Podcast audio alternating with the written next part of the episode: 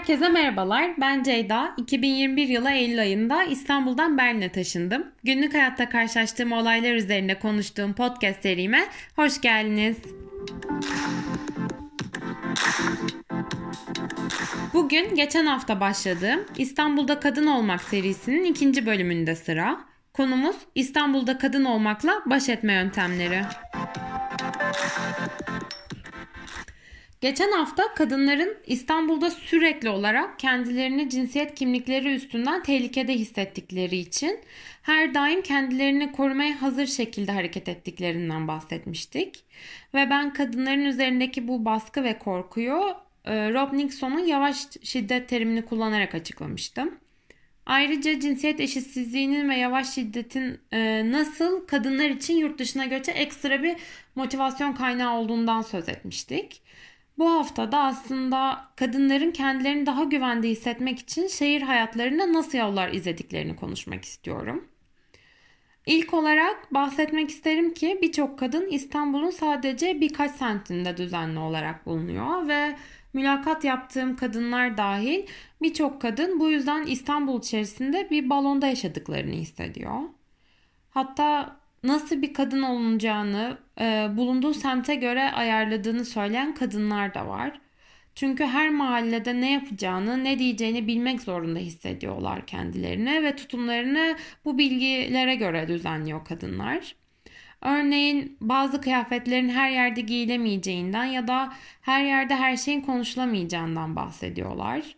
Beşiktaş ve Kadıköy benim tezimde kadınların en çok güvenli olarak bahsettikleri iki semtti.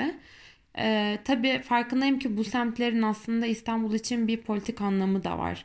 Yani sırf en azından hala içinde bir sürü bar bulundurması ve içkili sosyalleşme merkezleri olması nedeniyle ya da protesto yapılacağı zaman akla gelen ilk yerlerden olmaları bile aslında muhalif tutumları olan birer semt olduklarını gösteriyor Beşiktaş ve Kadıköy'ün. Yani tabii ki içki ve protesto deyince akılları aslında Beşiktaş ve Kadıköy'den önce Taksim geliyor.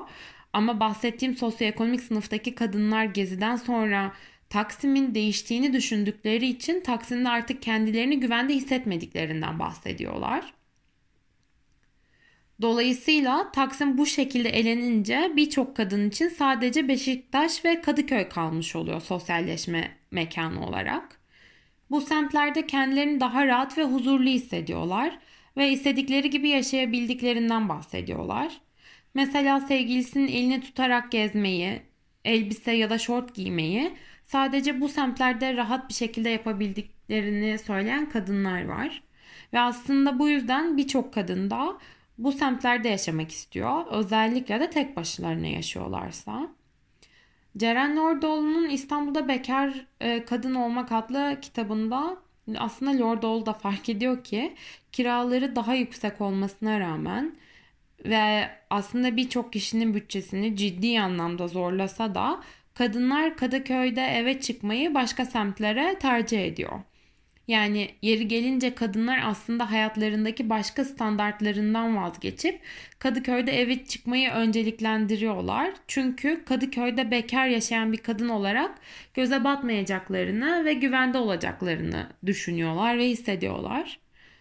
Tabi aslında kadın e, Kadıköy'ü kadınlar için kendilerini güvende hissettikleri bir yer yapan bir etmende böyle düşünen kadınların orada olması, bulunması ve dolayısıyla hakikaten Kadıköy'ün bir sürü tek başına yaşayan kadına alışık olması.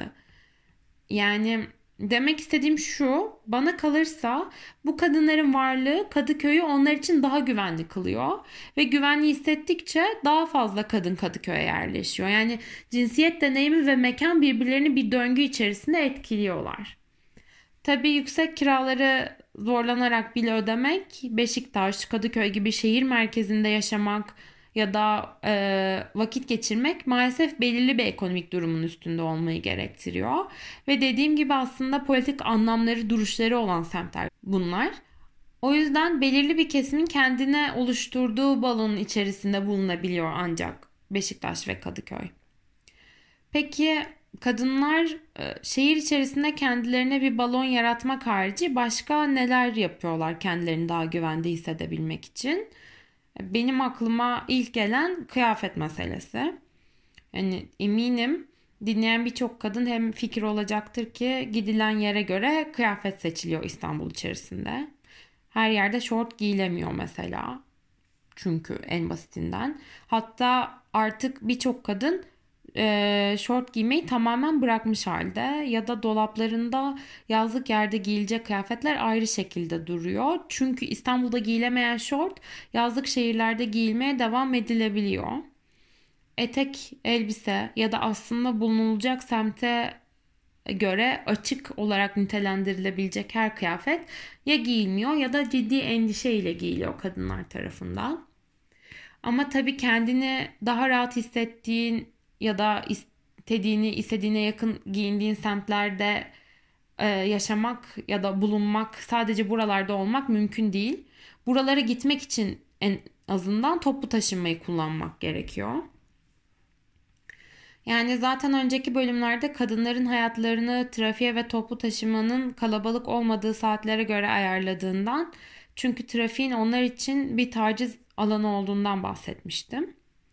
Ama aslında bu işin bir de kıyafet boyutu var. E, kadınlar gün içerisinde bir noktada özellikle de metrobüse bineceklerse o günün kıyafetini ona göre ayarlıyorlar. Ya da aslında giymek istedikleri kıyafeti çantalarında taşıyorlar. Bu özellikle gece çıkmak isteyen genç kadınların çok uyguladığı bir taktik. Toplu taşımada güvende hissedebilmek için gidecekleri yere yakın olan birinin evi, evine gidip orada istediklerini giymek ya da toplu taşımadan sonra üstlerindeki ekstra kıyafeti çıkarıp boş getirdikleri çantalarına koymak aslında hiçbirimize çok da yabancı gelmeyen pratikler. Ya da tam tersi rahat hissettikleri yerlerden daha tehlikeli olarak gördükleri yere giderken yanında ekstra kıyafet taşıyabiliyor kadınlar. Yani kadınlar şehir içerisindeki mobilitelerini, nerelerde olacaklarını gün içerisinde önceden düşünüyor ve kıyafetlerini buna göre ayarlıyorlar. Tabii bir de söz etmeden geçemeyeceğim klasik yöntemler var kadınların kendilerini korumak ya da güvende hissetmek için kullandığı. Aklıma ilk gelen tek başına yaşayan kadınların evin dışına erkek ayakkabısı koyması ya da kapıyı tanımadığı biri çaldığında evde erkek varmış numarası yapması. Birçok kadın sokakta yürürken mutlaka biriyle telefonda konuşuyor ki e, sokaktaki erkekler anlasın ki onu yakında bekleyen biri var. Ya da arayacak kimseleri yoksa telefonda konuşuyor taklidi yapıyorlar. Yanında biber gazıyla da gezebiliyor kadınlar. Yolu uzatsa bile karanlık sokaklar kesinlikle kullanılmıyor ve alternatif yollar bulunuyor. Ve biraz önce bahsettiğim gibi semtler gibi sokaklar da güvenli güvensiz olarak kadınlar tarafından haritalandırılıyor. Yani İstanbul'un bir de kadınlar tarafından yapılan bir haritası var. Sokak sokak neresi güvenli, neresi güvensiz ve kadınlar bu bilgileri bilmek zorunda hissediyor kendilerini. Bu bölümde kısaca kadınların şehir hayatında kendilerini daha güvende hissedebilmek için nasıl baş etme yöntemleri kullandıklarından bahsetmeye çalıştım.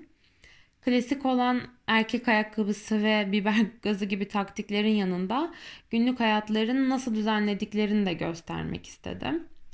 Şehrin sadece belirli bölgelerini kullanmak ve kıyafetlerini gidecekleri yer ve oraya nasıl gideceklerine göre ayarladıklarından bahsettim. Her zaman konuşması, dinlemesi kolay konular değil biliyorum. Ama bir o kadar da konuşmamız, farkında olmamız gereken konular bence. O yüzden dinlediğiniz için gerçekten çok teşekkür ederim. Takipte kalın.